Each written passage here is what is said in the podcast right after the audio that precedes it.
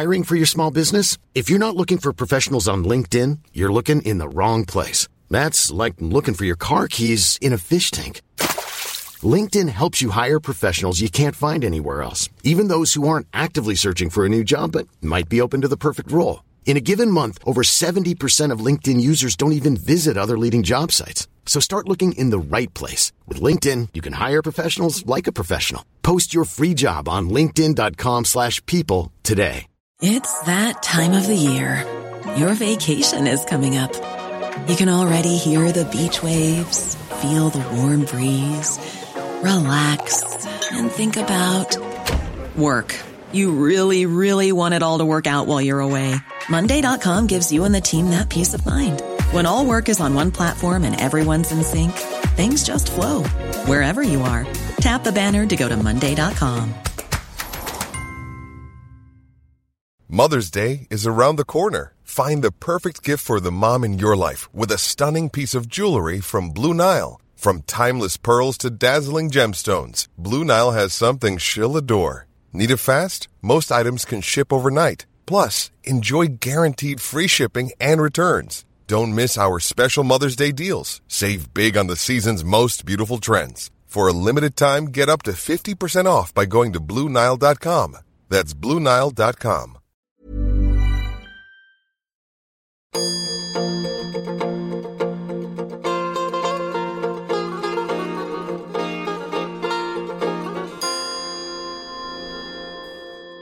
سلام بر شما، اینجا شبچراغونه و ما محمود فرجامی هستم و ما امشب چه مهمانی داریم؟ یعنی عنقا به دام انداختم و به شبچراغون آوردم، چه عنقایی؟ حضرت استاد محمد علی همایون کاتوزیان، ملقب به همایون کاتوزیان خالی. یعنی ای خالی که میگم منظور این نیست که ایشون دکتر و پروفسور نیستن یا مثلا همسن ما و شماین، البته شما که نه کوچولو جان، پدر جان شما هم نه، شما بشین سر جاد، اصلا هیچی. یک بار اگه گذاشتن آدم شبچراغون رسمی و محترمانه و فضلایی برگزار کنه، به قول معروف آبروداری کنه. بله، من گفتم که منظور از همایون کاتوزیان خالی ایه که معمولا اون محمد علی ایشون رو نمی‌نویسن، زبان روسی که نیست هرچی اسم بلندتر باشه محترمانه تر باشه، الکساندر رجوهین میخایلوویچ پادروف نامارسیکوف، روس بودم که اسم ایشون رو باید 9 کلمه ای مینوشته. به هر حال ایشون رو توی خانه همایون صدا بزنن، شما هم میتونن همون استاد دکتر کاتوزیان خطاب کنن. البته در مجامع خارجی ایشون رو هما کاتوزیان خطاب میکنن که خب شما میتونن پروفسور دکتر کاتوزیان صداشا کنن. حالا میدونم از این لحن و معرفی ما فکر میکنن خیلی هیجان زده هستم که با ایشون صحبت کردم و فکر میکنم چه خبره، که باید بگم درست حد زدن. خبر هم که سلامتی شما. با جناب کاتوزیان بعد مدتی هماهنگی شبچراغون داشتم که خب در ادامه مشنوبن و این شبچراغون هم روی اینستاگرام انجام نرفت، روی اسکایپ انجام شد و نسخه صوتیش ایه که مشنوه، نسخه ویدیویش هم روی یوتیوب هست. دکتر کاتوزیان را که حتما میشناسن، یک سرچ بکنن میبینن ایشون حقوقدان و استاد برجسته دانشگاه تهران و وکیل و قاضی و پدر علم حقوق. ببخشن، ایشون ناصر کاتوزیان بود. ماشاءالله شجره طیبه یعنی خاندان کاتوزیان. خانم کیان کاتوزیان هم از فعالان سیاسی و مسئول نشریه جنبش بودن و همسر آقای علی اصغر هاشمی جوادی که خواهر آقای ناصر کاتوزیان بود و ایشون هم باز خودش پسر عموی نواسی حالا ولش کنه، میبخشه، درس علم رجال که ندارم تو شبچراغون. بله، جناب همایون کاتوزیان تاریخ نگار، پژوهشگر علوم سیاسی، جامعه شناس، اقتصاددان، منتقد ادبی و استاد و پژوهشگر برجسته ایرانی در دانشگاه آکسفورد هستند. یعنی نفس کم میاره انسان به خانه. آقای کاتوزیان علاوه بر همه اینها یک آدم خیلی بامرام، خوشمحضر، شوخ‌طبع و طنزپژوه هم هستند. اینایی که میگم اطلاعات ویکی‌پدیایی نیستا. از ویکی‌پدیا همه قد بگم که ایشون متولد 26 آبان 1321 هستن، یعنی زمان ضبط و پخش گفتگو ایشون 80 سالشایه. بزنم به تخته. در این سن و سال ایشون عین بنز، حالا نمیدونم چرا تشبیه های ما مثلا اتومبیل بنز، ببخشید، در این سن و سال ایشون عین بنتلی کار میکنن و خیر میرسونن.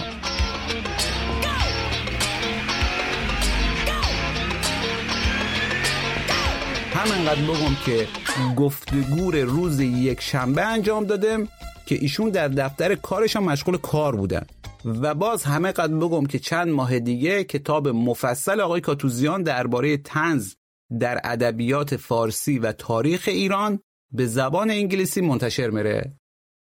حالا داداش خودم 54 سالشه، هر وقت احوالش رو پرسم میگه یک دبیر بازنشسته چه حال احوالی داره، مشغول نقاهتم.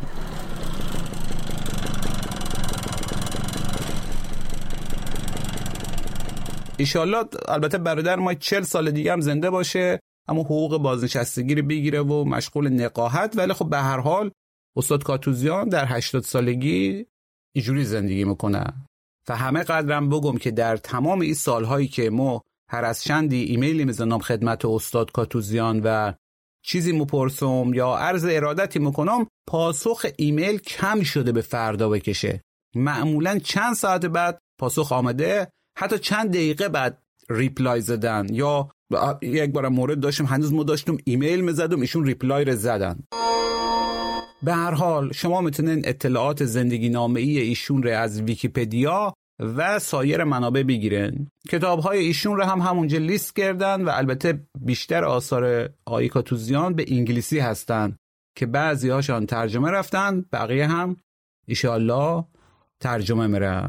این گفتگوی ما با جناب آقای کاتوزیان، دانشمند، فاضل، عالم، ادیب، معلم و بسیار آدم باحال و با مرام و لوتی مسلک.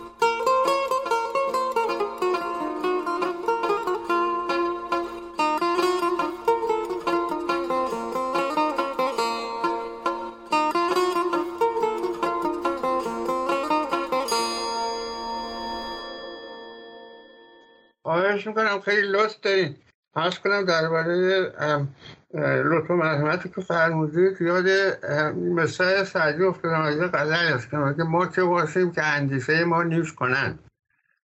عرض کنم که به هر حال خیلی خوشبختم از اینکه این قرار گذاشتیم که با هم صحبت. بله خیلی متشکر جناب دکتر. دوستانی که در ایران هستن معمولا شماره به کتاب ها تا میشناسن و خیلی جالبه که ما با چند نفر از دوستانی که اهل مطالعه هم هستن صحبت میکردم و ازش پرسیدم که شما جناب آقای دکتر کاتوزیان رو به چی میشناسین؟ گفتن خب به این کتاب ها. بعد گفتم شما حدس میزنین که ایشون تحصیلاتش در چه رشته‌ای باشه؟ عموما یا گفتن تاریخ یا مثلا گفتن مطالعات فرهنگی و هیچ کس حدس نزد که رشته اصلی دانشگاهی شما که تحصیل کردین اقتصاد باشه. البته می‌دونم که شما آثاری رو هم در حوزه اقتصاد نوشتین ولی سال‌ها ظاهراً بیشتر روی مسئله ایران شما متمرکزین، درسته؟ بله کاملا درسته. بنده از 1987 86 در واقع خودم رو از دانشگاه کنت، از استادی اقتصاد در دانشگاه کنت بازنشسته کردم بعد از 18 سال تدریس، نه فقط در کنت، دانشگاه لیتز هم بعد 18 سال تدریس در اقتصاد که به ایران هیچ ربطی نداشت. من کتاب نوشتم راجع به اقتصاد ایران ولی تدریس من یعنی دانشگاه کنت هیچ کوچکترین علاقه متأسفانه به مطالعات خاورمیانه و ایران اینها مطلقاً نداشت. و بعد از اینکه در 1986 خودم از اونجا بازنشسته کردم و آمدم آکسفورد دیگه دنبال اقتصاد رو نگرفتم ولی پیشتر چند تا کتاب با انگلیسی و فارسی در اقتصاد منتشر کرده بودم و مقالات بسیاری در موضوعات کما بیش مهم. جناب کاتوزیان شما بر اساس مطالبی که توی کتاب زندگی نامه خود نوشتین ظاهرا رشته‌های مختلفی رو اصلا امتحان کرده بودن قبل از اینکه به خارج از ایران برن و از پزشکی تا ادبیات ظاهرا بوده، درسته؟ من ادبیات نخوندم تو ایران. ادبیات رشته‌ای بود که مثل تاریخ همون زمانه مثل مسائل سیاسی و فلسفه و غیره اینها رو من در کنار دروس دبیرستان برای خودم مطالعه می‌کردم و می‌خوندم، تازه وسیع، خیلی سال دراز، از 10-12 سالگی تا 18 سالگی. 10 سالگی رفتم دانشگاه تهران، دانشگاه پزشکی، چون در مدرسه البرز طبیعی خونده بودم. ما اون موقع 3 سال آخر رو در دبیرستان رشته‌ای می‌شد و ریاضی طبیعی یا ادبی که البرز ادبی نداشت. من رفتم طبیعی و بعدم چون به علم پزشکی علاقه داشتم رفتم دانشکده پزشکی، کنکور دادم البته، ولی بعد در ظرف مدت کوتاهی متوجه شدم که اون کار من نیست، برای اینکه من اولا برای حرفه پزشکی ساخته نشده بودم و بعدم دیدم که مقدار زیادی وقت میبره دروس پزشکی و این جلوی مطالعاتم و یا ادامهشون رو در تاریخ و ادبیات و فلسفه و غیره میگیره. این بود که تصمیم گرفتم که پزشکی رو رها کنم و چون رشته‌ای نبود اونجا که من بتونم غیر از پزشکی ادامه بدم که در خور این کار باشه، چون علوم اجتماعی و اقتصادی اینها اون موقع در دانشگاه تهران و دانشگاه های ایران به طور کلی سطح نسبتاً معقولی نداشتن. ادبیات هم که من یادم، حالا داستان مفصلی من نوشتم توی کتابم خاطراتم که زن رابطه محترم من گفت سر میدون فردوسی، گفت اگه سر همین میدون تو رو امتحان بکنن به لیسانس ادبیات میدن.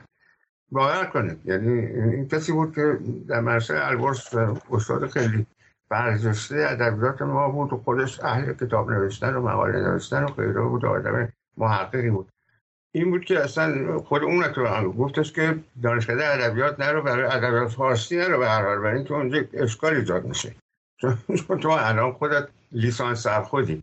اینه که تصمیم گرفتم بیام انگلیس دنبال علوم اجتماعی که بعد توی اقتصاد تخصص گرفتم. بله خیلی ممنون. حالا معمولا نقدهایی که به شما میشه نظریه‌های خودتا، هرچند که یک مایه هم از اقتصاد داره، مثلا کتاب بسیار خوبه تا ایرانیان که البته ایرانیان ترجمه شده توسط مرحوم دکتر شهیدی، در اونجا هم اگر کسی بخونه متوجه میشه که شما دید اقتصادی هم دارین در دوره‌های مختلف، هر جا که جا داده، مثل صفویه و قاجار، دید شما یک دید اقتصادی هم هست و اقتصاد رو هم مهم میدونن. ولی مهمترین نظریه شما که در سالهای اخیر، بلکه در دهه‌های اخیر وقت صحبت میشه ارجاع میدن، نظریه یا تئوری جامعه کلنگیه که شما معتقد هستین که یکی از بزرگترین معضلاتی که ایران داشته مسئله کلنگی بودنشه. حالا آیا ممکنه یک مختصرا در این باره بگید؟ چون بعضی از دوستان سوال داشتن که اگر این تئوریه چجوری بیان میشه، یعنی چون در فارسی نظر و نظریه مثل همه دیگه، بعضی میگن نظر، بعضی میگن نظریه است، اما این تئوری اگر بخوایم به مفهوم انگلیسی یا فرنگیش صحبت بکنیم، چارچوب این تئوری چجوریه؟ عرض کنم بزرگتون که جامعه کوتاه مدت. البته من اصطلاح کلنگی رو به دو دلیل به کار آوردم. یکی اینکه بقول انگلیس‌ها برای اینکه جذاب باشه کمی یا سکسی بشه موضوع جامعه کلنگی، که حالا شنیدم سوپرتاکسی هم تو تهران گفته بله آقا این جامعه کلنگیه. خب اگه میگم جامعه کوتاه مدت فقط اون بود نمی‌رسه تو زبونم. دیگه اینکه من از کودکیم همیشه متاسف و آشفته بودم درباره این خراب کردن بناهای ایرانی تاریخی، که حتی همینایی که در 20 ساخته شده که میگن جامعه، میگن ساختمان کلنگی. من کلنگی رو از اونجا گرفتم، میگن این ساختمان کلنگیه. چرا کلنگیه؟ برای اینکه تو این 20 سال طراحی معماری ساختمان عوض شده، ولی این مال 20 سال پیشه، پس خراب می‌کنیم. یعنی مبالغه است، ولی خب اینه که گفتم کلمه جامعه کوتاه مدت جامعه‌ایه که در اون چشمانداز آینده نسبت به جامعه بلند مدت کوتاهه. و عرض کنم به حضورتون که مثال بزنم، من این مثال من چند جا نوشتم و گفتم، فقط دارم که نکتم رو برسونم. گفتم که 130 سال پیش شما در ایران اگه یه مردی بودید از خونه می اومدید بیرون، مطمئن نبودید که تا آخر شب وزیر میشید یا 4 شقتون میکنن، به 4 دروازه سر آویزونتون میکنن. یا اینکه ایران جامعه که تو یکی امسال تاجر فردا و وزیر میشه، تا بعدم میفته زندان. کوتاه‌مدتی به این معنی است که زندگی قابل پیش‌بینی نیست، به خاطر اینکه هر چیزی در کوتاه مدت ممکن اتفاق بیفته. ضرب المثلایی که ما داریم که مردم میگن، ولی تو به اصطلاح تو خونشون رفته، میگن چیش ما دیدن کی زنده کی مرده. یعنی اصلا افق پیش‌بینی از 6 ماه عمرتر نمیره. یا اینکه یه سیبو که بندازی هوا چند تا چرخ میخوره بدون 10 تا چرخ میخوره بیفته زمین. یعنی هر چیزی ممکن. یه اصطلاحی دیگه من بچگی خوب یادم میگفتن ایران مملکت امکاناته. یعنی هر چیزی ممکنه. ممکنه چه خوب باشه چه بد، اون تغییر میکنه. اینه که در نتیجه همه چیزا در حدود در همین زمان خودمون دیدیم دیگه، چند تا وزیر تاجر وزیر شدن، وزیر زندان افتادن. تو همین 30 سال که تازه به سر رژیمش عوض نشده، در همون رژیم خودتون مشاهده کردین به نمونه‌های یکسازی. فرقش اینه که در جامعه بلند مدت که اروپایی، من به هر حال آنچه میگم تطبیقیه، یعنی در قیاس ایران با اروپا، تاریخ و جامعه ایران با تاریخ و جامعه اروپا. در جامعه اروپایی شما طبقات مستقل داشتید، طبقه اریستوکراسی چندین قرن نسلن بعد نسل تو ملک خودشون تو فلانشون مقامات و فلانی را کارشون ادامه میدادن. یه دوک، یه کنت، یه بارون میدونست که پسر اولش حتما کنت و دوک و بارون میشه، اون هم میدونست که پسر اولش همینطور، و استمرار وجود داشت. در حالی که جامعه ما اشراف و اعیان وجود داشتن همیشه، ولی مستمر نبودن.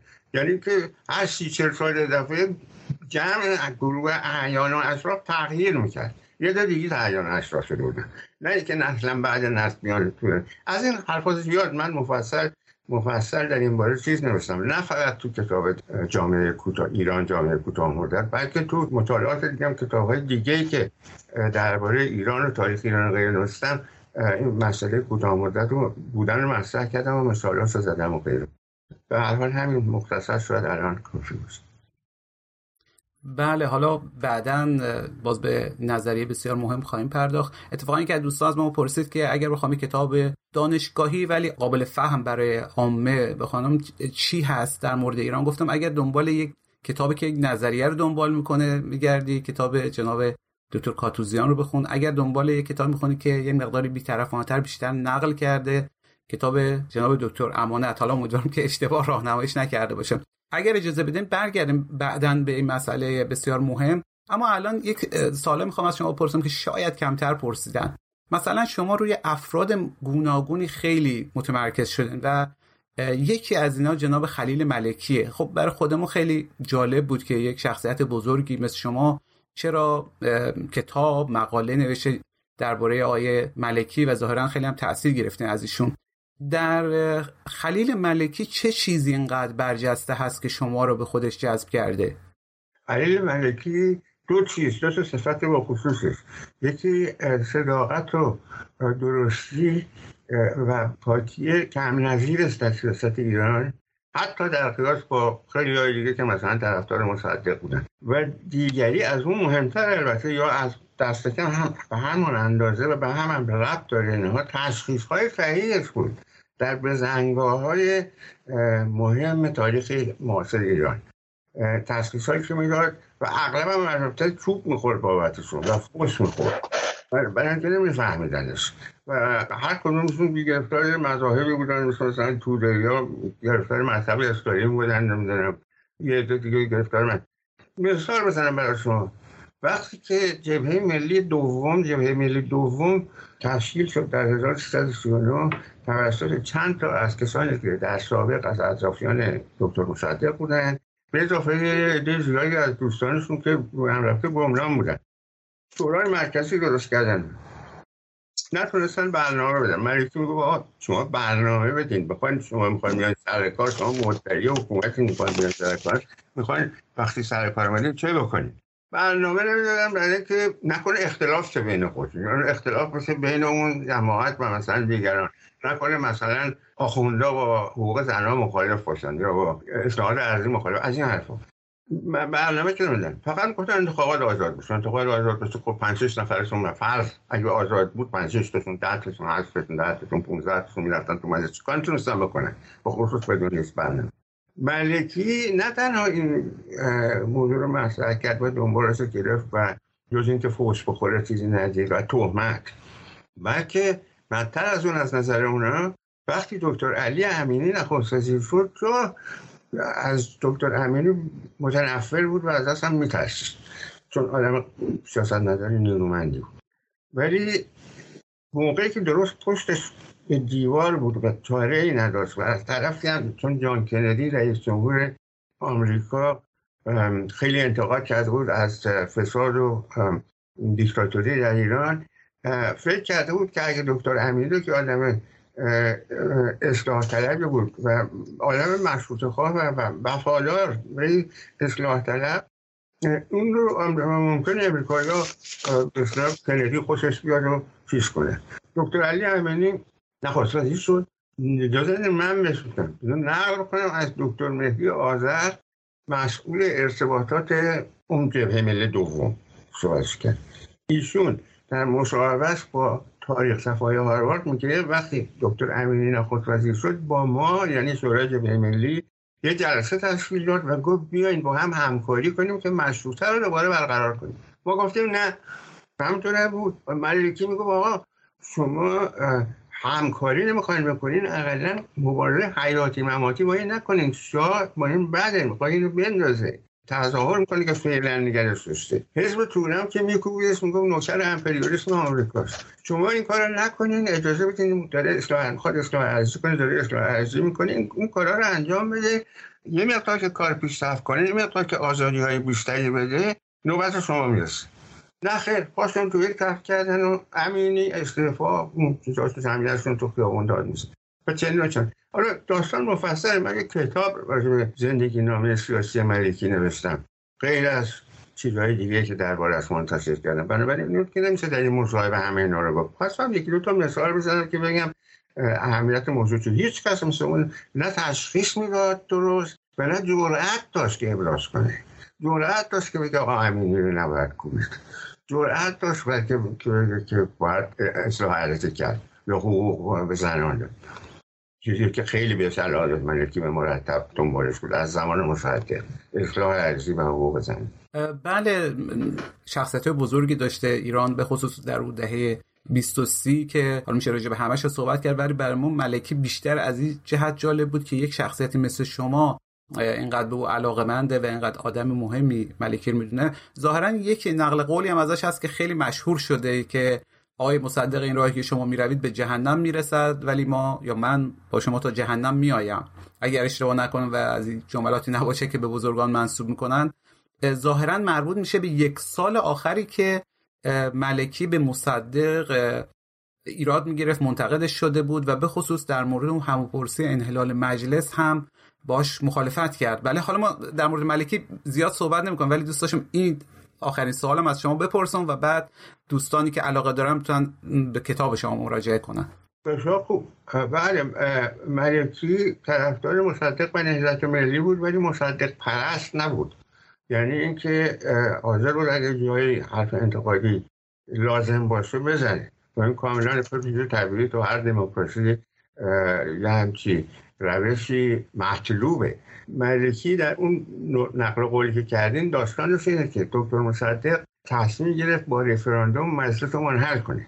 نه فقط ملکی بلکه مستند است، دکتر صدیقی وزیر کشور و جانشین نخست وزیر، دکتر عبدالله معظمی رئیس مجلس شورای ملی، دکتر کریم سنجابی اولین وزیر فرهنگ دکتر مصدق و اون زمان یکی از سران فراکسیون نهضت ملی در مجلس شورا و خلیل ملکی. دست کم 4 نفر تو اینا مستندون بود، تو دیگران هم بیشتر گفتن ولی ما سندش ندیم.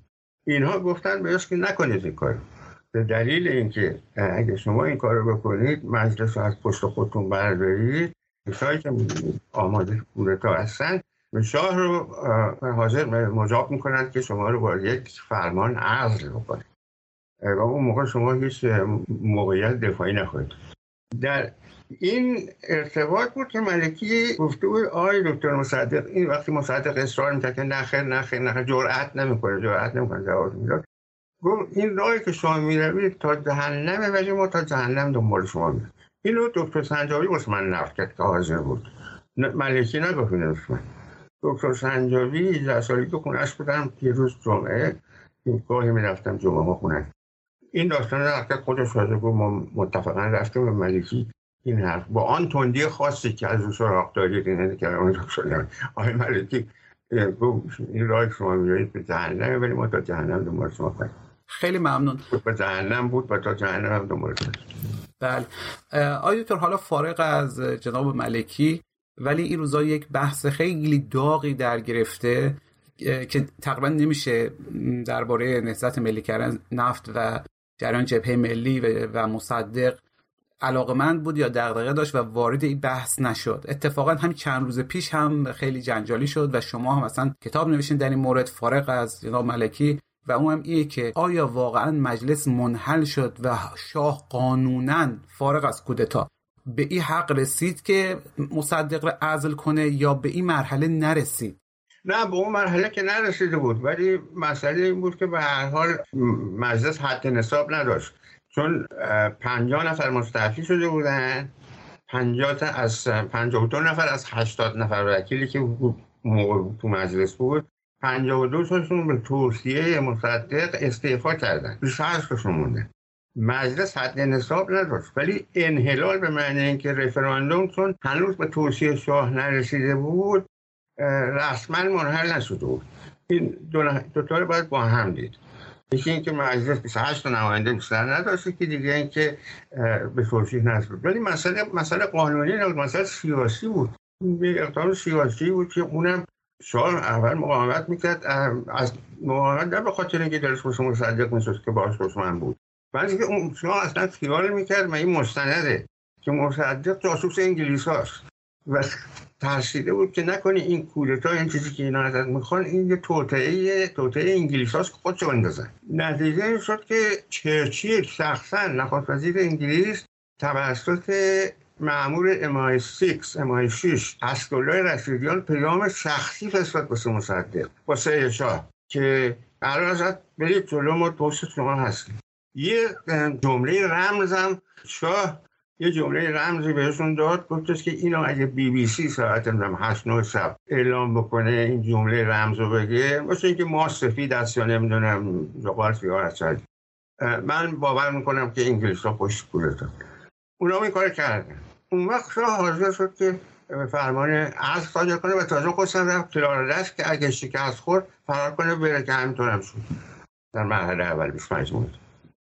خیلی ممنون. البته چند روزی یا چند هفته میشه گفت که در لندن بودم و آرشیف های BBC و کلا توی BBC بودم، به قول معروف دنبال این بحث اون پیام رفتم و ظاهرا این پیام داده نشده. آیا شما خودتون شنیدین یا جای مستند دیدین اون پیامی که میگن BBC گفت؟ چون برای BBC خیلی مهم بود و وقتی ما پرسیدم قاطعانه رد کردن. نه پیام داده شده، البته من پیام نشده ولی داده شده و من اگه اشتباه نکنم حتی توی کتاب بسیار خوبی که 2 نفر از دوستان خود من خانم خدا رحمتش کنه این دوست چالش استاد دانشگاه لندن بود انگلیسی، این لحظه اسمش انگلیسی اصلا لهستانی بود، این لحظه اسمش از خاطرم میره و همچنین یکی از دوستان اینا مشترکن یه کتاب چاپ کردن زیر عنوان The Persian Service، برنامه فارسی BBC The Persian، تاریخ برنامه فارسی BBC رو منتشر کردن و این اگر اشتباه نکنم اونجا هست. بله پیام داده بود ولی برفش که نداده. بله از این بحث اگه بگذاریم، یکی از شخصیت هایی که شما خیلی علاقه دارن و در واقع از این طریق من خیلی خیلی جذب شما شدم و احتمال خودم در جریان که یک ویدیویی هم ساختم در معرفی و در واقع تمجید این کتاب و اینکه چه درسایی میشه از کتاب شما گرفت، صادق هدایت که شما در موردش مفصلا نوشتین، یعنی چند تا کتاب و چند تا مقاله. باز در مورد صادق هدایت چه چیزی شما رو اینقدر جذب کرده؟ صادق هدایت به نظر من بزرگترین نویسنده ایرانی قرن 20 بود و یکی از بنیانگذاران داستان‌نویسی مدرن در ایران بود. یعنی جمالزاده که بذاریم کنار در دنبال اون، ولی خب نویسنده بزرگتری از جمالزاده بود، او از بنیانگذاران داستان‌نویسی مدرن، نه تنها اون اولین داستان‌نویس مدرنیسته اثر مدرنیستیش هم بوفکورشه، با شیوه مدرنیستی سورئالیستی نوشته شده. سابقه نداشت تو ایران. جمالزاده و خودش قبلا داستان‌های رئالیستی می‌نوشتن، بعدش هم نوشت. ولی یکی بوفکوره که سورئالیستیه، یکی هم داستان کوتاه سقط خون، اونم سورئالیستیه. ولی اصولاً این دو داستان با یه مقدار دیگه از داستان‌هایی هستند که من بهش میگم روان داستان‌های هدایت. از انگلیسی اول به انگلیسی نوشتم، سایکوفیکشن، 1977 اگر این مقاله من در ایرانیان استادیز درباره داستان کوتاه مردی که نفس از چاکوش نوشتم. این کاتگوری داستان‌های هدایت وجود داره که سایکوفیکشن، روان داستانه، داستان روانشناختی نیستن. به این جهت من اصطلاح من در آوردی سایکوفیکشن رو به انگلیسی به کار بردم و توضیح دادم که بعد برگردونده شد به فارسی به روان داستان و دیگرانم به همین عنوان نقلش کردم. بزرگترین نویسنده ایران در قرن 19 بود. خیلی از بسیار آدم جالبی بود. خیلی البته همه حرفاش همه کاراش که درست نبود، منظور اون نیست، ولی منظور اینه که عالم، اصلا عالم غیر عادی بود از چند نظر. و به هر حال یکی از صفات خوبش همون صداقت و صمیمیتش بود و اونم چوب خورد بابت این، چون حرفشو میزد. و توی مملکت ما به خصوص هر جا، ولی توی مملکت ما شما حرفتون رو بزنید که به اعتبار با چوب میزنه. من خودم انقدر خوردم که یه پوستم انقدر کلوف شده که دردش رو احساس نمیکنه. 60 سال. بله، حالا در رابطه با زندگی شما هر موقع که خواستیم برمیگردیم، ولی الان به ویژه در مورد کار صادق هدایت چند تا سوال خاص داشتم. یک چیزی که شما نوشتین و خیلی جالبه اینه که صادق هدایت اصلا وقتی با کافکا آشنا شد که کار مهمش انجام داده بود و این خیلی تکان دهنده است، چون چند روز پیش داشتم برای دومین بار بوفکور می‌خواندم و با دستخط خودش هم منتشر شده، خیلی برام تکان دهنده بود. یعنی واقعا 20 صفحه این داستان میشه گفت از کار کافکا بهتره، اونقدر تکان دهنده و تصویری و اصلا سوراله که خب آدم فهم کنه اگه یه آدمی از کافکا تقلید کرده خیلی خوب تقلید کرده، از خودش هم بهتر شده. ولی چیزی که شما میگین خیلی جالبتره، این که اصلا این آدم در زمانی که مثل بوفکور نوشته با کافکا آشنا نبوده. اینطوریه؟ البته اینا افسانه‌هایی که تو مملکت ما میسازن خیلی جالب. هدایت نه تنها بوفکور نوشت، ولی سالها بعد در بوفکور 1915 نوشت، هدایت اولین بار 1925، 10 سال بعد با آثار کافکا آشنا شد و احساس همخونی کرد با کافکا و به همین جهت خیلی علاقمند شد بهش. مسخش رو ترجمه کرد، نامه به پدرش رو که به عنوان دادگاه ترجمه کرده بود. خیلی فکر میکردن محاکمه چیز رو ترجمه کرده، محاکمه بوفکور رو عوضی نوشته دادگاه، در حالی که یه نامه‌ای که کافکا خطاب به پدرش نوشته ولی نفرستاده، نامه بلندیه که تو مسئله قضاوت توش مطرحه. اینه که این دیده بود که اگه می‌نویسی نامه کافکا پدرش کسی رو عنوان دادگاه، اینو ترجمه کرد. گروه محکومین رو با نوچه‌اش حسن قائمیان مشترکاً ترجمه کردن و یک مقاله بلند، کتاب کوتاهی هم زیر عنوان پیام کافکا نوشت که من تو کتاب خودم هم توضیح میدم که در واقع به معنی پیام هدایته.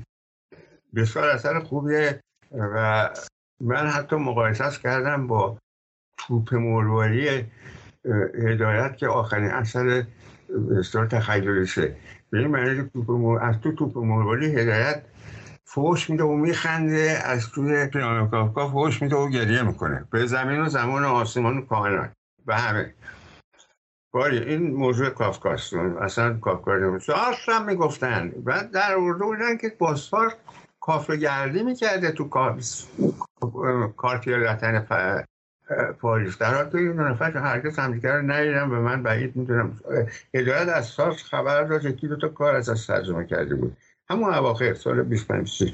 ولی سارت من فکر میکنم مطمئنم که عرش هدایت نشده، بعدن که بوفکور ترجمه شد به فرانسه و اینا بیشتر خبر داشت. با هم کافر میشستن و فلان میکردن و اصلا هدایت چیز رو 1315 نوشت اوپکو رو. ساز اولین اثرش رو که ضمن اثر مهمی هم بود به معنی لانوزه.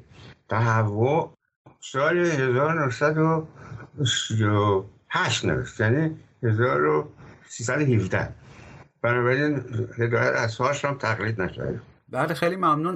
در مورد هدایت، در مورد زندگی چه گفت غم انگیز و تراژیک شما جای صحبت کردین و حالا بهش میرسیم، ولی به عنوان یه آدمی که گیاهخواره و در امروزه و در جهان سال مثلا 2022 دهه دوم سوم هزاره اخیر خیلی درک میکنم که واقعا یک آدمی در اون زمان فقط گیاهخواری چقدر مشکل بوده و خودش میگه که فقط تو مدرسه که بودم مثل سیب زمینی و نون میخورده و کسی نمیتونسته درک کنه گیاهخواره چه برسد که فقط یک موردشه که حالا امروز میگم یک خیلی خیلی کوچیکش که به ما رسیده آدم درک میکنه که چقدر ممکنه تنها بشه فقط به خاطر رژیم غذایش، در حالی که آدم خب ازدواج نکرده بوده، اصلا کل روحیات و خصوصیات و علاقه و عواطفش به هیچ کسی ظاهرا در اون زمان شبیه نبوده و از کارمند بانک هم بوده که همیشه مثل به قول خودش کارمند خوبی هم نبوده. و شما یک حرفی زده بودین یک جایی که خب خیلی جالب بود، گفته بودین که معمولا میگن که هدایت رفت به فرانسه برای خودشو بکشه، در حالی که طبق اعتقاد شما و تحقیقاتی که شما کردن در مورد زندگیش نرفته که خودشو بکشه، رفته که نجات پیدا کنه و ملت مثل که دوست دارن اینو بسازن که یه آدم خیلی تراژیک و قهرمانانه رفته اونجا که خودشو بکشه. بله نه من گفتم اون افسانه ها بود، حتی ساخته بودن که دلیلش چی بود. یکی از تئوری‌های چودوتاسی بود که تهران قابل نبود، اینا پایین خودش رو کشید، جایی که بارها سنگ فرس‌های آن را بوشیده بود، در حالی که هدایت همش یه سال در جوانش تو پاریس بود، انگار که 10 دقیقه رفت تو پاریس داره که بعد از اون یه سال که تو پاریس بود در زمان دانشجویی، چون بعد جای دیگه رفت در فرانسه بیزانسون رو اینها و اصلا توهینه به نظر میرسه که این چون یه سنگ فرش رو بارها گفتید اون افسانه است. هدایت اون در حالی که رفت پاریس یه دوششواری بود سخت منظری بود، به خصوص که روشنفکرای حزب توده با تحریمش کرده بود به خاطر اینکه حزب توده رو کوبیده بود بعد از جریان تسلیمش درباره آذربایجان کاملا علناً و به اصطلاح بدون چیز، به دلایل چیز هم همینطور، به دلایل ادبی هم همینطور، چیزهای ژدانوفیستی که احسان طبری می‌نوشت، احسان طبری یه مقاله نوشته بود کافکا رو کوبیده بود و در لفاف هدایت رو کوبیده بود. هدایت جوابی نوشته که از جمله توش میگه کسانی که برای کافکا چوب تکفیر بلند می‌کنند مشاطهای لاشمرده‌ای هستند که به صورت بت بزرگ قرن بیستم سرخاب سفیلاب میمونن. اینها طرفدار تخت شلاقن، اینها دشمن آزادی هستند، اینها ادبیاتی میخوان که گنگکاری رو خودشون رو توضیح بکنه. شما فکر کنید این حرفا رو اون زمان که تقریبا کل روشنفکری ایران در اختیار حزب توده بود، خب میدونید نتیجهش براش چی بود؟ این بود که گرفتار افسردگی شدید شده بود و رفته بود به امید این که در پاریس کاری پیدا کنه و بمونه، که نه کار پیدا کردنش ممکن شد که نبود و نه موندنش هم مسئله بود و مقدار پولی هم که حقوق چیز گرفت بود، مرخصی با حقوق گرفته بود تموم شد، به پایان رسید و یه دو تا هفته یه ماهی هم بعد از اون خودکشی، بعد از اینکه دیگه حقوق نمیگرفت و حقوق نداشت، حالا هرچی پس اندازی چیزی داشت بعضش خودکشی کرد، برای اینکه چونها چاره واسش مونده بود برگرده ایران و نمیخواست، یعنی اون دیگه به حد کافی رنج برده بود در اون وضع چند سال آخرش در ایران و نمیخواست برگرده، بنابراین تکلیفش روشن کرد. در مورد هدایت خب زندگی نامه‌ای نوشته شده و از جمله مقدمه شما بر کتاب طنز و طنزینه هدایت، شما متأسفانه بقیه کار شما در مورد هدایت نتونستم از بخونم، خیلی جالبه که هدایت که معمولا حالا بوفکورش خواندن خیلی هم اثر خوبیه شاهکاره، ولی فروکاهیده میشه به چند تا داستان و از جمله و مرگ تراژیکش، در صورت که هدایت زبانهای ایرانی دست کم حالا یا پهلوی یا سانسکریت مطمئن نیستم ایرو خوانده بود، در هند خوانده بود، رباعیات عمر خیام رو تصحیح کرد، یک کارهایی در زمینه مطالعات فرهنگ مردم انجام داد که شاید بشه گفت از سردمدارای کالچورال استادیز باشه در ایران. طنزم نوشته و کارهای خیلی گوناگونی کرده، ولی به نظر میاد که دائما کوچیک میشه به همین که خودکشیش در سنگفرش‌های نمیدونم پاریس را بوسیده بود و خب بوفکور که البته شاهکاره ولی خب یکی از کارهای هدایته. حالا البته هدایت با همه بزرگیش یک سری نقدام بهش وارده که میخوام از منظر نقدی که خود شما انجام دادن بهش بپردازم. مثلا بعضی از داستان‌هاش یا شاید بشه گفت اکثر اونها یک نوع غر و نقنق و بیانیه و گهگاه حرفای کودکانه داره. مثلا جوری که شما خودت اشاره کردین، حالا شاید نبایی عبارات، مثلا در داستان حاجی آقا که یک تقریبا میشه گفت فحشنامه علیه همه و به این صورت میره جور. آیا شما این اشکال هدایت، اگر بشه اسمش گذاشت اشکال، یا این سیاه بینیش چقدر خصیصه یا نقد کاراش میبینه؟ عرض کنم راجب حاجی آقا باید بگم که حاجی آقا رو دولیا گنده کردن با عنوان اثر بزرگ علیه بورژوازی. آقای اسمش یادم نیست که از کریتیکای بورژوازی نوشته حاجی آقا این عبارت، حاجی آقا اوج خوشبینی هدایت بود. اوج خوشبینی که رو باید میکار شما به حاجی فرشده بود فرانسه و اونم که حاجی هم که یعنی بورژوازی از این حرف. حاجی آقا اثر بزرگی نیست ولی ارزش داره، بی ارزش نیست.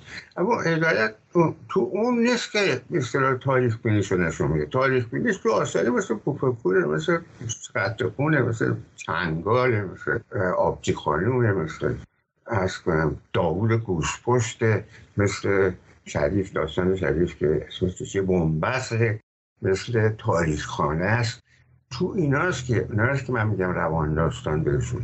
این که گفتید بوفکور، من که نمیخونن هدایتو، یه چیزی شنیدن بوفکور، هر کیم دلش میخواد یه چیزی رو به هدایت بگه، بوفکور خونده نخونده یا رومانگایا نخونده از دست دیگران برم داره یه چیزی مینویسه هدایت بود.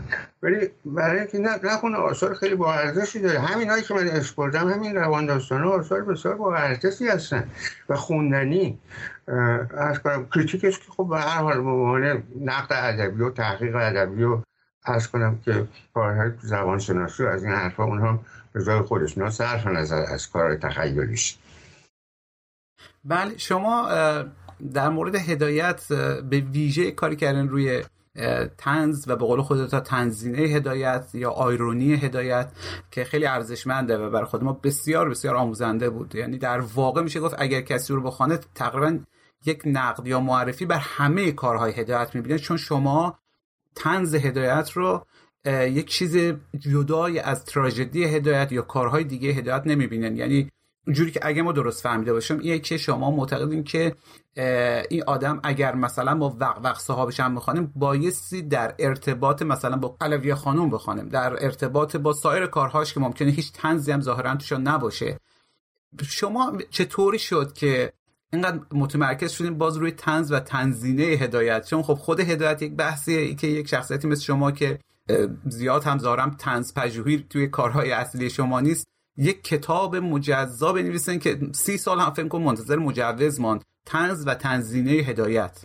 من عرض کنم بزرگ میکنم، خب جزی از هدایت شناسی بود. من از 11 سالگی شروع کردم آثار هدایت خوندم، به غیر از بوفکور که 10 سالگی خوندم، یعنی 13 سالگی اونم خواستم بخونم، مثلا چی نمیفهمم و 17 سالگی خوندم، ولی باقی تقریبا آثار تا 17 سالگی خونده بودم. و خب به اصطلاح چی میگن علم فسته قریه که نقص فلحجری مونده بود تو میگه به اصطلاح مثل چیز نقش سنگ برای که در جوانی و در کودکی بود و همه اینها در خاطرم زنده بود. و من به طنز خیلی علاقه دارم. همین الان یک کتاب زیر چاپ دادم به انگلیسی درباره طنز در ایران. راجع به طنز در اون چارچوبای دیگه هم چیز نوشتم، منتشر کردم، نه فقط درباره هدایت، ولی از جمله مقاله 78 صفحه‌ای دادم توی جلد نهم تاریخ ادبیات فارسی که زیر نظر احسانی آرشاچر در اومد، زیر عنوان طنز در ادبیات فارسی 1900-1940 که هدایت هم جزءش. ولی منظورم علاقه من به طنز سعدی یا طنز سوزنی یا طنز خائنی یا غیره و غیره، اینا همه من چون من با تاریخ ادبیات فارسی نسبتا خوب آشنا هستم و این آثار اینا رو خوندم، بنابراین بسیار تارتوب داره، کنتکست داره قضیه و تو کنتکست ادبیات فارسی بود که هدایت من دیدم که واقعا کارهای بسیار جالب و توجه، یعنی طنز نویس درجه یک مدرن ما هست، مثل ایرج به شکل دیگه منطقه ایرج شاعر، و این بود که دیدم که واقعا ارزش این کار داره که در چارچوب اون تاریخ ادبیات اگه یادتون باشه من طنز دیگرانم راجع به صحبت کردم تو اون کتاب، در اون چارچوب ضمناً متمرکز بکنم و طنز هدایت رو بیان کنم و همچنین طنزینه یا آیرنی به قول شما. من اون زمانی که من کتاب نوشتم لغت آیرنی وارد فارسی نشده بود، ایرانی رو ما داشتیم به فرانسی، ایرانی اونایی که اهل تخصص بودن میگفتن ایرانی، ولی جایی نوشته نشده و آیرونی هم که اصلا وارد بود، بعد یک کتاب در اومد اسم آیرونی با تلفظ فارسی در واقع آیرونی. من برای اینکه یه لغتی که در فارسی وجود نداشت به کار برده باشم، طنز و طنزینه رو ساختم که اونم بی ترتیب و نظم نبود. گفتم طنز اولا چون هم گفتن طنز تاریخ، طنز تاریخ طنز نداره، طنزینه داره، آیرونیه، نه ساتیر، ساتیر و ایرانی، این دوتا. این طنز تاریخ مثلا غلط بود و من دیدم که این لغت طنز اینا به کار میبرن حتی برای ایرانی. اون لغت رو که اسم از نظر دستوری گرفتم یه این بهش اضافه کردم شد طنزین، مثل جو که جوین میگین، نو که نوین میگین، از دیر دیرین میگین، اسم تبدیل به صفت. بعد یه ای بهش اضافه کردم تو طنزینه اسم شد، یعنی شما مثل کهن و کهنه، دیرین و دیرینه. منظورم بی نظم و ترتیب نبود، از بقول عوام شیکم هم در نیاوردم، بلکه بر اساس نظم و ترتیب دستور زبان لغت طنزینه رو ساختم. بعد اتفاقا این کتاب سانسور شد و چون من حدود 32 سال پیش نوشتم بیشتر شده، ولی اجازه ندادن منتشر، فرستادم حتی ناشر بسیار خوب ما داد چیدن اسپانیش کردن حاضر شد فرستادن، ارشاد اجازه ندادن. این بود که بعد از اون 3 سال بعد از اون بود یک کتاب در ایران چاپ شد به اسم آیرونی و این لغت آیرونی وارد فارسی شد. من وقتی طنزینه نوشتم این وجود نداشت در فارسی. خیلی ممنون. بله ما خودم هم نسخه که گرفتم در تورنتو بود و از جناب دکتر توکلی ترقی و زمان گفتم که ای کاش این زودتر چاپ میشد، در واقع زمانی که شما داده بودیم برای چاپ در ایران که نمیدونم چرا چاپ نشد، یعنی اصلا هیچ نکته‌ای نداشت، احتمالا خود اسم شما غیر قابل چاپه و اگر این طنزینه زودتر می آمد و ما استفاده میکردیم چقدرم خوب بود. از جمله هم که شما میگین مثلا میگن طنز تاریخ را ببینید، خب تاریخ که ستایر نداره که تاریخ آیرونی داره، ولی خب به این صورته. شما یه مقاله خیلی خوبی هم دارین به نام طنز و تندزبانی در ادبیات مشروطه و شما هم مثل مرحوم آریانپور اعتقاد دارین یا به نظر ما اینجوری میرسه که بسیار مسئله طنز و برگشت انگیزه های طنزنویسی از انگیزه ها و اغراض شخصی که در حجو کلاسیک داشتیم که تقریبا به طور ناگهانی در عرض چند دهه تبدیل شد به انگیزه ها و اغراض اجتماعی یا ظاهراً اجتماعی که در ادبیات مشروطه به وجود آمد و اصلا حالا جناب آریانپور اعتقاد داشت که اصلا ستایر و طنز از اینجا متولد میشه. به نظر شما این تندزبانی که در اون زمان بود و ما میبینیم در اشخاص حتی دهخدا به طور شدید بود چقدر تأثیر گذاشت رو جریان طنزی که ما تا امروز طنز سیاسی داریم؟ بله دهخدا البته لغات مستهجن به کار نبرده، اون رو دیگران به کار بردن. دو جنبه داره، یکی سابقه‌اش در ادبیات کلاسیک که دلیل روزگار زن کردن به جز از محض قلتبانی نیست، یعنی عرض کنم که قلتبانی هم به خواهر هم به زن تازه این قابل نقلاش این که تو پنوری و سوزنی و خاقانی و حتی صنایعی که بعداً توفی شد عرض کنم که خیلی آن یغمای زندگی تو قرن 19 این سابقه وجود داشت، ولی جنبه دیگه از هرج و مرج بود که ایجاد شد. یعنی شرایطی بود که هرچی میشد گفت و نوشت و منتشر کرد. کل شرایطی که زمان شاه رژیم سابق نمیشد پشتکار مادر تو روزنامه در آورد، ولی زمان احمدشاه میشد و به نخست وزیر رئیس الوزرا میگفتن اون فرض کنه وثوق دوله بیچاره عارف خطاب میکنه ای خانه تو در برخ جنده باز کن و از در برون زنت همه را جنده باز کن. و از این قبیل اسکی میگه ای وثوق دوله ایران ملک بابایت نبود، اجرت المثل زمان بچگی هایت نبود. این حرفا دو تا جنبه، یکی سوابق بود در خود ادبیات فارسی و اینکه اون هرجمش اجتماعی که ایجاد شد که میشد اینا رو گفت و نوشت و بیان کرد و منتشر. بله خیلی ممنون. حالا ما خیلی دوست داشتیم در مورد وقوق صاحب هم با شما صحبت کنم، ولی خب وقت ما اجازه نمیده تا همین الانش هم زیاد مزاحم شما شدیم، ولی واقعا وقوق صاحب یکی از تا همین الان یکی از مدرن ترین طنزهای یا طنزینه های به زبان فارسی هست که حالا ان شاءالله یک موقع دیگه اصلا به طور ویژه در مورد طنز صادق هدایت صحبت کنیم یا نوشته‌های جدید شما رو بخونیم و به خصوص کتاب شما که زیر چاپه. اسم کتاب شما چی هست و کدوم انتشارات قرار چاپ بکنه یا داره چاپ میکنه؟ کدوم کتاب؟ همین کتابی که در مورد طنز فارسی فرمودین که نوشتین. متن انگلیسیه. بله بله. زیر عنوان هیومر این ایران 1100 years of humor and satire in Persian literature. طنز و شوخی در ایران یا 1100 سال طنز و شوخی در ادبیات فارسی. از که شروع کنم همون هولوس رولکی تا گلاغا و از کنم چیز مثل مطبوعات طنزی که تو قرن ۲۰ کمه بزن. بله حالا امیدواریم که به زبان فارسی هم ترجمه بشه، به خصوص که مترجمان شما به زبان فارسی عموما از شخصیت‌های بزرگ و خودشو دست اول هستن، از جمله جناب دکتر حسین شهیدی مرحوم که اول شاگرد شما بودن و بعداً دست کم در ایرانیان استادیز همکار شما بودن و چقدر لطف داشتن و چقدر یاد گرفتیم از ایشون. دست کم باز در مورد خودم صحبت کنم در مورد دیگران نباشه. جناب عبدالله کوثری مترجم ایران جامعه کوتاه مدت شما و مقالات دیگه هستند.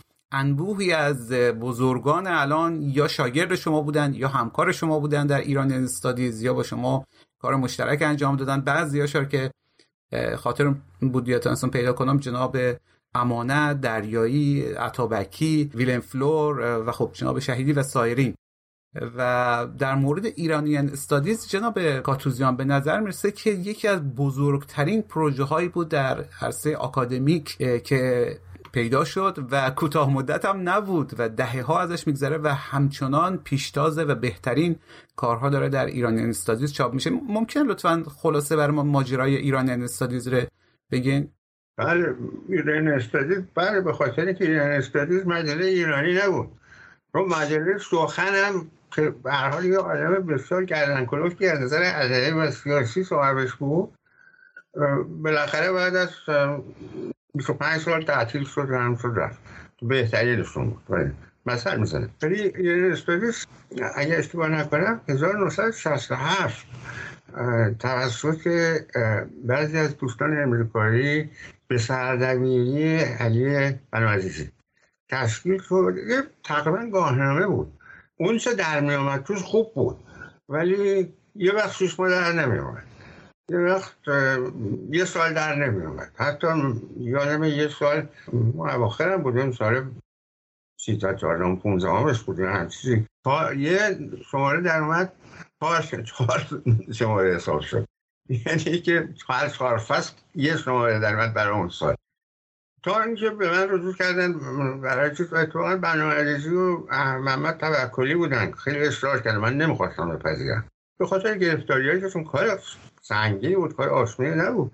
اصرار کردن که من مدیریت و سردبیریش رو بپذیرم و من وقتی کاری رو میپذیرم متعهد میشم بهش، یعنی به همین جهتم اول قبول نمیکردم چون اینکه من قبول کنم باید حسابی کار کنم و همینطورم بود. چنانکه من عادتم بود هنوزم هست که روزهای شنبه و شنبه هم کار میکنم و هنوزم میکنم، ولی خب دیگه این عادت شده. 16 سال من سردبیرش بودم و تبدیل شد به یک مجله درجه اول مطالعات ایرانی مسلسل. یک بار چیز سقب نیفتاد، انتشار سقب نیفتاد، گاهی وقتا تا زودتر از موقع منتشر شد. اول هم 4 شماره در میومد، بعد 5 شماره رفت کردیم، بعد 6 شماره رفت کردیم در سال که بعدا تغییر دادم. بعد از من جور دیگه شد و تبدیل شد به مجله ISI. نمیدونم شما اطلاعات دارید از نشر ISI، مجلاتی که از 200-300 مجله علمی که دنیا در میاد، از احمد ادبیات یا فیزیک یا اقتصاد یا هرچی، 7000 تاشون ISI هستن، یعنی نخبگان تمام نشریات. و مجله ما بعد از 5-6 سالی که من سردبیرش بودم، ISI پذیرفت اسم مجله ISI شد. بله البته الان که حتما اطلاع دارین دیگه، ISI و مجله و همه چی اونچنان در هم پیچیده و اونقدر مجلاتی هستن که پول میگیرن چاپ میکنن، یا مجلاتی هستن که بین چند تا از اساتید برای دانشجو خودشو هست که هی چاپ بکنن، که واقعا دائما ایرانیان استادیز سوایی که حالا ISI داره یا نه دائما مدرخشه، اینقدر که این خوبه و فکر کنم هر کس که باش سر و کار داشته باشه میدونه که مدیریت شما به ایرانیان استادیز شکل داد.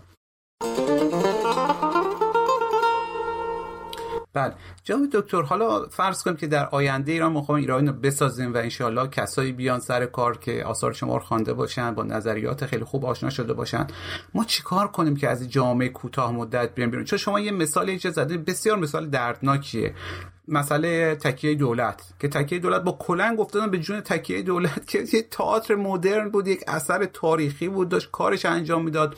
یا مثلا جناب عباس امانت از بزرگ علوی نقل میکنن که انگار مدرنیته ایرانی جز با نابود کردن تمام دروازه های زیبای تهران به دست نمی آمد، حتما باید اونا رو نابود میکردیم. بله 12 تا 12 رو دادن به کریم آقا بوزرجمهری که نابود کنه.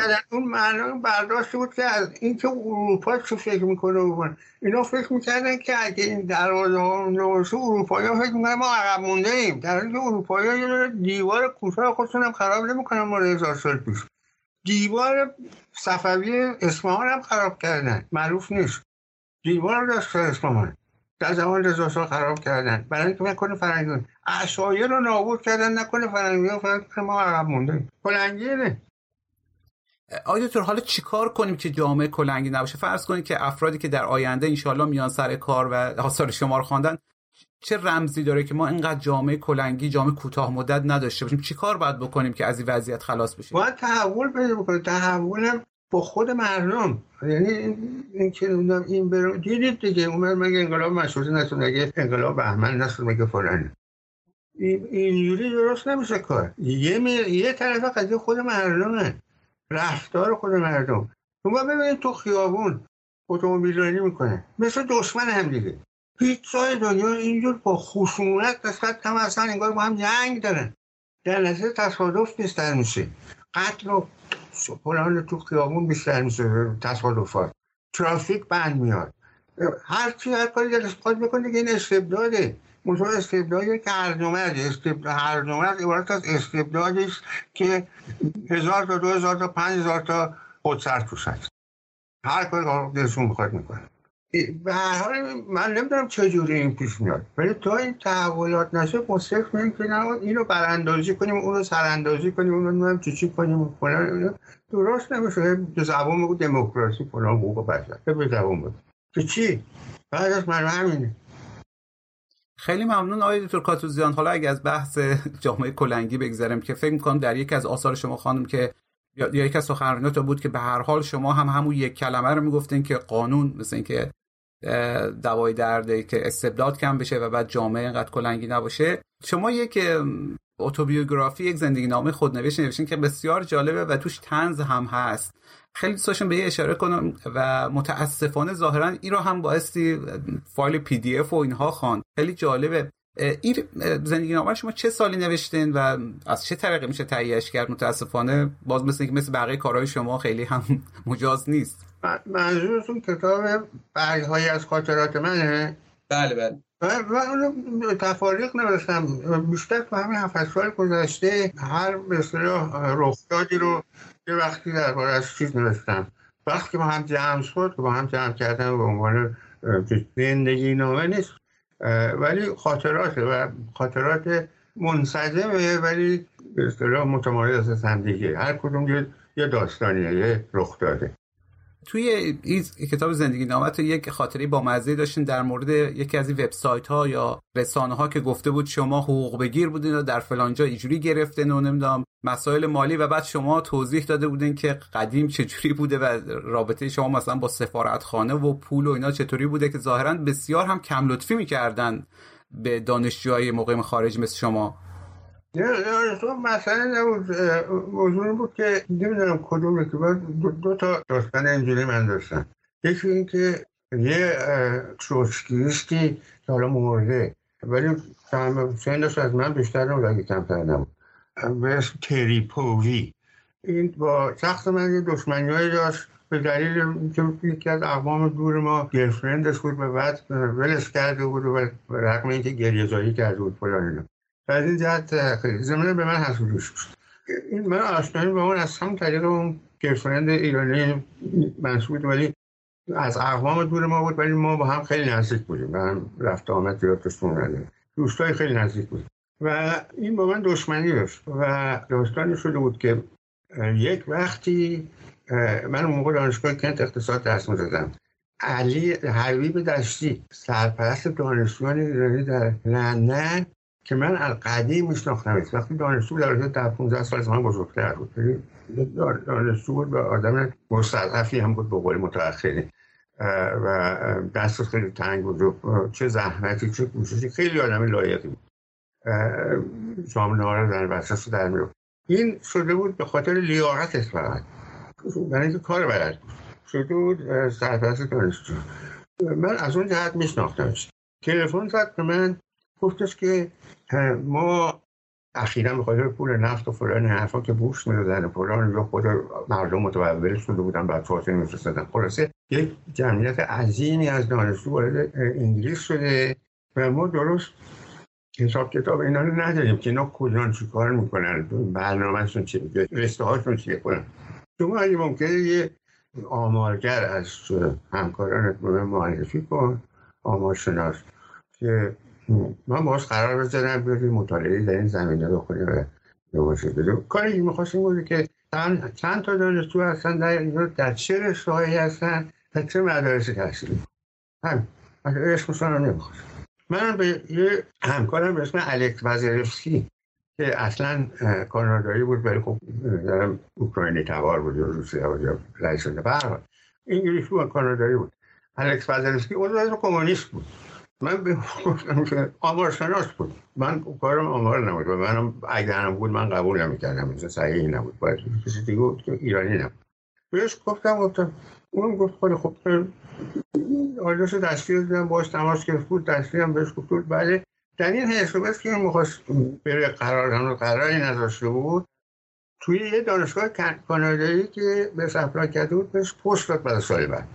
بنابراین نمت به من گفت که من میگیرم چونم این کار رو بکنم برای که چاری دیگه اینجا نخواهم، اجازه بده من اگه موافقی ارجاعش بکنم به یه آدمی به اسم کریس هیل، یه جوانکی بود اون موقع شاید مثلا 7 سالی از من کوچکتر بود، یه پست پایینی توی دپارتمان آمار داشت، این تروتسکیست بود. الکس به من گفتش که باید چه فرق باشه من بکنم کریس هیل بکنم، من اونو خوب نمیشناختم. کریسل اومد با من حرف زد. من گفتم بله داستان از این قراره. الکساندر گفت اینم آقای دشتی بود، اگه می‌خوای قبول می‌کنی باز قرار بشه. اینم رفته بود باز قرار به دستی سیبیلش رو چاپ کرد و یه شانه نهار قرار شده بود، 1000 پوندی هم همونجا نقدن 1000 پوند گرفت بود داده بود بهش که بره کارو شروع کنه. اونم ورش بود مکاتبه کرده بود، نامه نوشته بود، نامه چیزی بسیار 50 تا مدرسه و دانشگاه اینا نامه نوشت، این سوالا رو کرده بود که دانشجو ایرانی چند تا داریم، رشته هاشون دیگه چند سال از کارشون مونده، کی فارغ التحصیل، از این دو سوالا.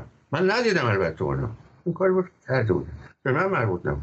بعد این میفته دست انقلابی در نسبت به ایرانی، یا تروتسکیستی کسی توی که از کالجا این جریان چیه فلان نه این کیه کریسل خودش تروتسکیست خودش چیز بود سازمان یکی از سازمان‌های تروتسکیستی به اسم الان عمر صدام میگم یکی از سازمان‌هایی که اول اسمش IIS بود بعد تغییر کرد WRP شد بعد اون یکی شکلی آخریش دیگه همون سازمان بود یا اصلا یخش رو گرفتن حزبش یخش رو گرفتن که این جریان چیه و فلان اینا اونم گفتون من قرارداد بستم ساواک این جریان ساواکی مثلا ساواک داری تحقیق میکنی فلان اینا کی بوده چی بوده جریانم اونم گفتون ساواک بعد اون آقای پووی برداشت توی روزنامه یا آدم تروتسکیست دختربازی به اسم طارق علی یا روزنامه در می‌آورد سوشالیست چالش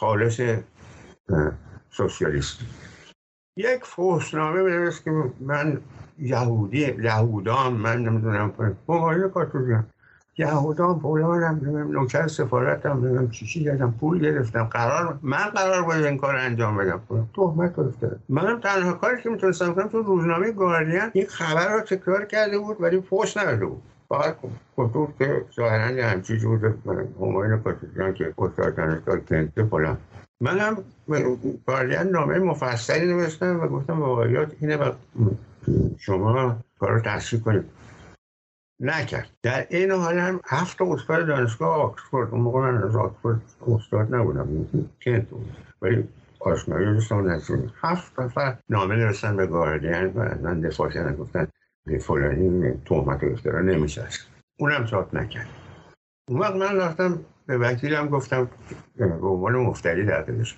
این کار البته توی امریکا لوردا و هنرپیشه‌ها اینا میکنن خیلی هزینه بر خیلی خون به نرخ امروز 100,000 پوند بدی برای کار شروع کنه به وکیلت چون چیزی نیست این دعوای خصوصیه دعوای مدنیه چیزی نیست که به دولت یا به فلان یا چه به هر حال ولی من اونم گراه گذاشت گاردین رو تعقیب قضایی کرد تعقیب مدنی کرد به عنوان مفتری و 1 سالم طول کشید تا گاردین تسلیم شد و خواسته شد که پیش از اینکه دعوا بره دادگاه صلح کنه و از طریق وکیل من و تمام هزینه دعوای من رو تا اون موقع داده بودم بپردازه و یک پوزشنامم در روزنامه چاپ کنه که همین کار کرد این داستان رو به اختصارانه داستان رو تهمت و افترا یه تهمت و افترا دیگه همین آخریت رو ندید آدم بی آبروی به اسم کاوه موسوی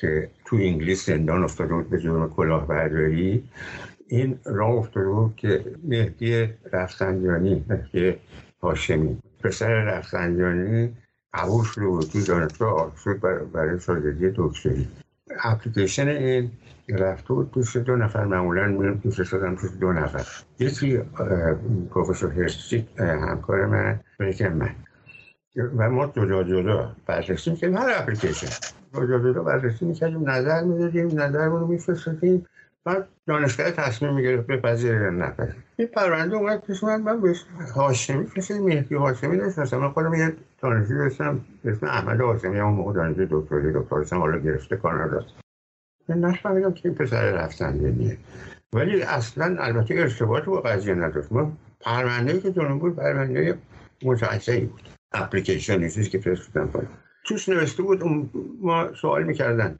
ما حتی هنوزم می‌کنن تو اپلیکیشن دکتری میپرسن اگر شما کسی رو خودتون در صورت پذیرفته شدن برای سرپرستی تزشون در نظر دارید اسمش رو بگید وگرنه که اونم نوشت پروفسور هرسی در نتیجه من به دانشگاه نوشتم که این اپلیکیشن از نظر من قابل قبوله به شرط اینکه ادمن هرسی بپذیره اینو سوپروایز کنه برای که خودش میخواد هم اونم تصمیم گرفتن پذیرفته بودن من دیگه اصلا مسئله فراموش کردم 5-6 ماه بعد یه مرتبه این کاوه موسوی همه آدم کلاهبرداری که آبی آبرو که زندان افتاده بود توی مملکت دادگاه انگلیسی بود زندان مثلا بریده بود و حبسش کرده بود البته ایشون خودش به عنوان پژوهشگر در آکسفورد معرفی کرده در راستای همین جریان شما ایشون 10 سال شاگرد دکتری بود تو همین کالج سنت آنتونی یه برگ تراب هم نگرفت و هیچ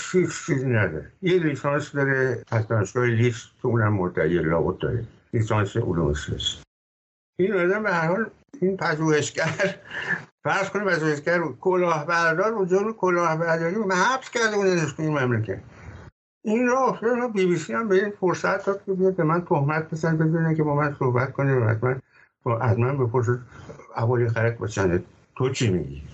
همین بهش میدون داره که تهمت بزنه پشتوبه، بعدم به تأثیر اون تلویزیون‌های دیگه دور دنیا تهمت و افترا بزنه به من که نمیگفت پول گرفتم، ولی میگفت به هر حال به یه دلایلی خواستم پسر رفسنجانی رو اینجا، من اصلا من نبود، اصلا دانشجوی من نبود، و حالا که نمیدونستم که کیم که اون رو ربطی نداره، چون اگه میدونستم هم هیچ تغییری نداشتم، من همون رو میدونستم به دانشگاه، ولی اصلا دانشجوی من نبود، اون رو کالج من هم نبود. من نامرد رفت و دود به من تهمت میزد و فوش میداد و فلان حرفای نام منتصر میکرد.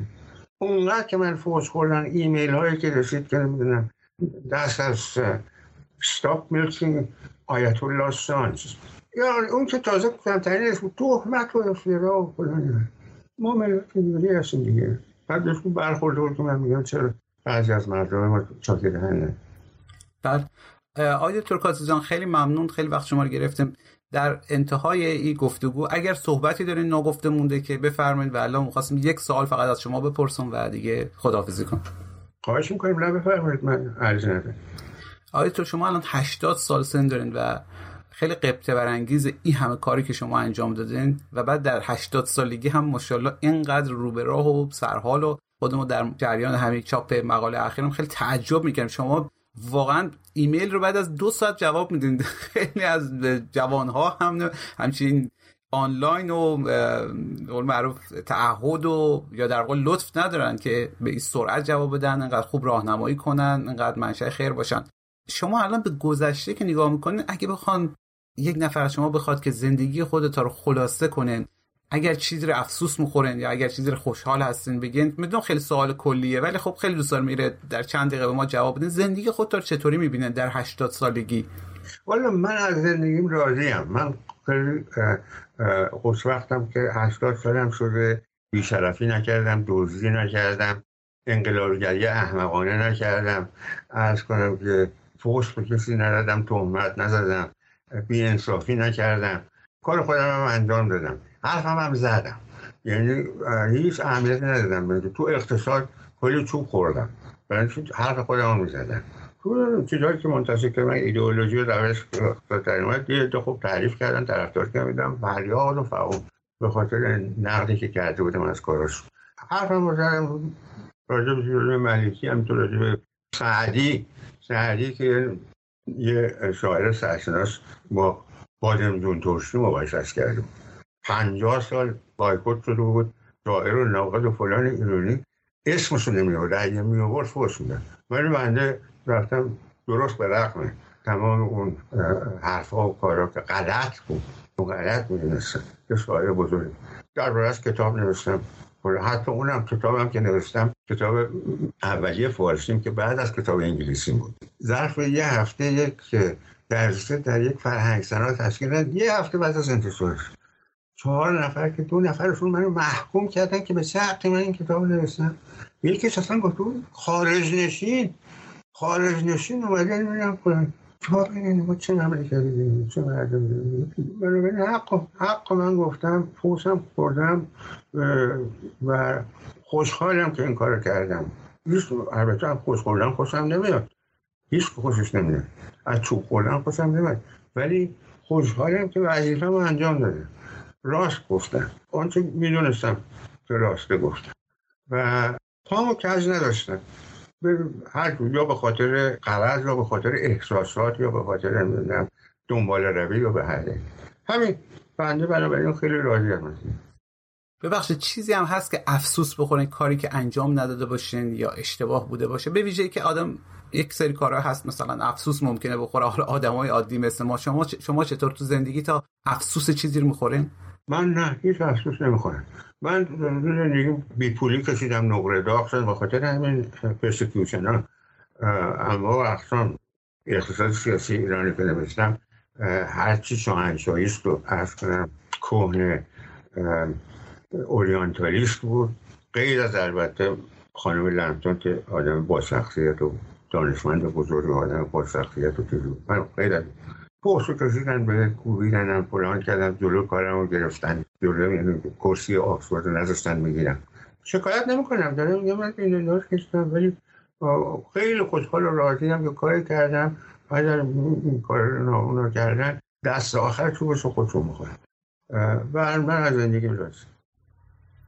شما در خاطرات یه چیز نوشتین که خیلی آموزنده است، وقتی که اون اتاقه که شما که توش یادداشت‌ها و کتاب‌ها و اینا رو داشتین میسوزه و آتیش میگیره و ما هر موقع خودم میذارم جای شما میگم واقعا تو یکی از تلخ‌ترین لحظه‌های انسان باشه، شاید حتی آدم به خودکشی فکر بکنه و شما ظاهرا اون زمانم تاکید میکنین که این اتفاق بوده. خیلی هم می‌خواستن به شما بگن که خب این کار مثلا نمیدونم جمهوری اسلامی بوده یا ایکی و شما میگین که هر چی که آتش نشانی بگه و ظاهرا مشخص میشه که اتفاق بوده، ولی حالا اتفاق بوده یا نبوده اون لحظه شما چطوری تحمل کردین همچین لحظه وحشتناکی که شما ببینید یادداشتای یک محقق سوخته؟ نه یادداشت تمام کتابایی که من واسه زندگی کرده بودم که هیچ وقت که به دست نمیاد، با خریدن دوباره اینا درست نمیشد، همه خونده بودم، خط کشی کردم، فهرست نوشته بودم، اسناد تاریخی داشتم، از پرونده های پژوهشی مثلا من راجع به مصدق پرونده اینقدر داشتم، پرونده هایی که نه نوشته فقط سند و مدرک و فلان و حرفا بودن، نامه مهندس بازرگان به من، نامه دکتر صدیقی به من، نامه مهندس رشیدی به من، مثلا نزدم تو هم پرونده مصدق، پرونده هدایت، پرونده فلان، چاپ اولای هدایت که جمالزاده به من داده بود، تو تقدیم نامه‌ای هستن هدایت تقدیم کرده بود به جمالزاده، همه چاپ اولاشو جمالزاده داد به من، از اون کتابایی که گیر نمیواد مثل رباعیات خیام، مثل ترانه‌های خیام که اول انسان و حیوان شدن است. همه اینا به اضافه اینکه 6 فصل از کتابم تو کامپیوتر و بکاپی که اونجا هم تو همون کتابخانه بود از بین رفت، 6 فصل از کتاب که من زده بودم و 4 فصل دیگه از کارم بود. فوق‌العاده دردناک بود و من چندین سال تا 7 سال هر وقت یادم میافتادم قلبم میریخت پایین، ولی با این وقت فرداش رفتم قلم خریدم و کاغذ، به ظرف 2-3 هفته یک کامپیوتر خریدم، به ظرف 2-3 روز یک کامپیوتر خریدم، میز تحریم رفته بود و کار دوباره شروع کردم. اجازه ندادم که عزاداری که واقعا سودباری بود سبب جلو کارم رو بگیره، جلو زندگی رو بگیره. در چه سالی فیلمم؟ دهه 80 بود بله؟ والا میشه 2 نوامبر 1996. هرگز فراموش ببخشید اشتباه بود، خیلی ببخشید، یادآوری تلخه بود ولی همیشه برای ما خیلی خیلی درس آموز بود و گهگاهی شده مثلا آدم یک فصل کتابش نوشته و فلان و اینا روی کامپیوتر، بعد مثلا پاک میشه از اتفاقات، هر موقع که اتفاقات تلخ میفته یاد شما میافتم که چه کارهای ارزشمندی، چه چیزهایی که هیچ وقت به دست نیامد به شما تحمل کردین و خیلی خوشحالیم که تا الان سایت رو سر ما هست. آقای دکتر کاتوزیان در 80 سالگی همچنان پر انرژی، همچنان دانشمند، همچنان لطف تا خیلی زیاد بر دانشجوها و دوستدارانی مثل ما. خیلی ممنون که وقت رو به ما دادین و امیدوارم که خوب و خوش باشین. خواهش میکنم، خیلی لطف کردین، خیلی خوشوقت شدم. من که میدونید که همیشه از مکاتبه و گفتگو با شما لذت میبرم، بی اغراق میگم و خیلی خوشوقت شدم که این فرصت پیش اومد. یا اولفست. شبچراغون با همایون کاتوزیان رو شنیدند که اواخر تابستون 1402 انجام رفت. نسخه ویدیویی گفتگوی کامل با آقای کاتوزیان رو متنن در یوتیوب ببینن. نام و مشخصات 10 کتاب و مقاله مهم از ایشون در صفحه ویکی‌پدیاشان آمده که از آدم اسمیت تا سعدی و از خلیل ملکی تا صادق هدایت و جمالزاده و اینا توش هست، تا کلی موضوع و حوزه متنوع. منتها ما اگر جای شما بودم، به جای ای که جلوی 38 تا کتاب که فقط اونجلیس رفته و کلی مقاله دانشگاهی و اینا خودم رو ببازم، مرفتم دنبال ای چند تا کتاب که توصیه شبچراغونه. اول ایرانیان ترجمه دکتر حسین شهیدی فقید، نشر مرکز 1391. ضمناً کتاب‌های جناب کاتوزیان دیگه وقتی که تونستن به چاپ برسن همینجوری هی تجدید چاپ میرن، یعنی از 1391. کتاب بعدی ایران جامعه کوتاه مدت و 3 مقاله دیگر، ترجمه جناب عبدالله کوثری، نشر نی 1390، یعنی از 1390 هی تجدید چاپ میشه. توصیه شخصیم ایه که اگرم انگلیسی بلدن و دسترسی دارن وازم ترجمه های جناب شهیدی و جناب کوثری رو از دست ندن، اینا به قول مولوی شاه فحولن.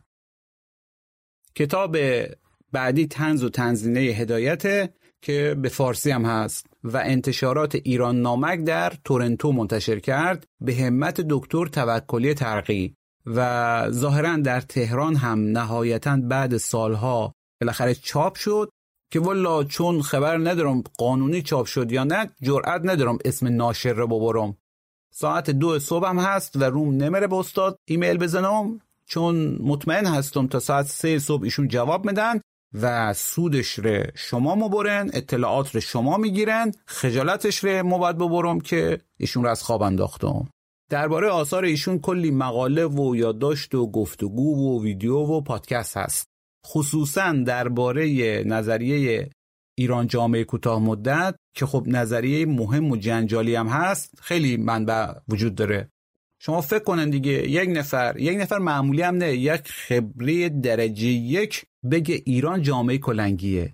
خب این همه متخصص هستن که بلافاصله میان وسط گود که مزنه چیه، متری چند، گود برداری چقدر میشه، که نخالش رو کجا بریزیم، تراکم هم مفروشن، خلافی و قلعش رو چقدر بخریم. این اپیزود قبلی قلع کابوس نیمه شب تابستان رو گوش بدن متوجه میرن موضوع چقدر جدیه و یک جایی که کلنگی باشه چه بلاهای سرش در میه. به هر حال کلی مطلب و تبیین و نقد و نظر درباره جامعه کوتاه مدت هست که در نسخه ویدیویی هم ما درباره‌اش بیشتر گفتگو کردیم و اگر روی یوتیوب نسخه رو ببینن بیشتر میتونن اطلاع کسب کنن. منبع دیگه هم که الا ماشاءالله هست. درباره همین نظریه جامعه کوتاه مدت میتونن اپیزود 34 پادکست بی پلاس علی بندری رو هم گوش کنن که علاوه بر کتاب ایران جامعه کوتاه مدت یک خلاصه هم از کتاب اقتصاد سیاسی ایران دکتر کاتوزیان میگه. درباره کتاب طنز و طنزینه هدایت هم ما خودم یک ویدیوی روی یوتیوب گذاشتم که لینکش رو در بخش توضیحات پادکست میذارم. خب فعلا همینا رو بخوانن و ببینن و بشنون، بعدش هم خدا به قول خارجی ها ایف انید یا به قول خودم در صورت وجود به حق جدم بزرگ. کتاب جدید ایشون هم که در راه هیومر این ایران ها ایران نگن، خیلی لهجت آمریکایی نمیره. هیومر این ایران 1100 years of satire and humor in Persian literature، شوخ طبعی در ایران 1100 سال طنز و شوخ طبعی در ادبیات فارسی.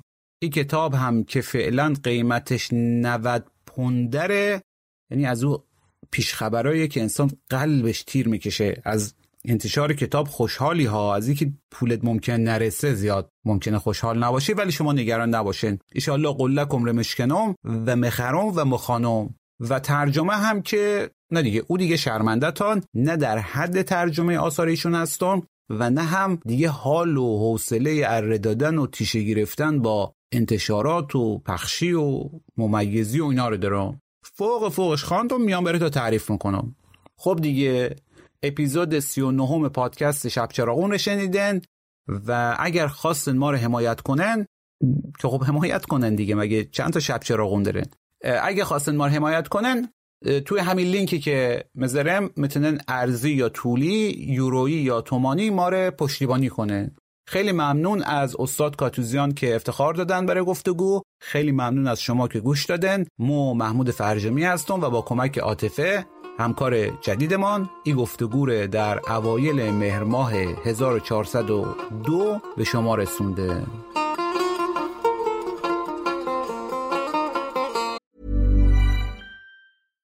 Hey, it's Paige DeSorbo from Giggly Squad. High quality fashion without the price tag. Say hello to Quince. I'm snagging high-end essentials like cozy cashmere sweaters, sleek leather jackets, fine jewelry, and so much more. With Quince being 50 to 80% less than similar brands. And they partner with factories that prioritize safe, ethical, and responsible manufacturing. I love that. Luxury quality within reach. Go to quince.com/style to get free shipping and 365-day returns on your next order. Quince.com/style.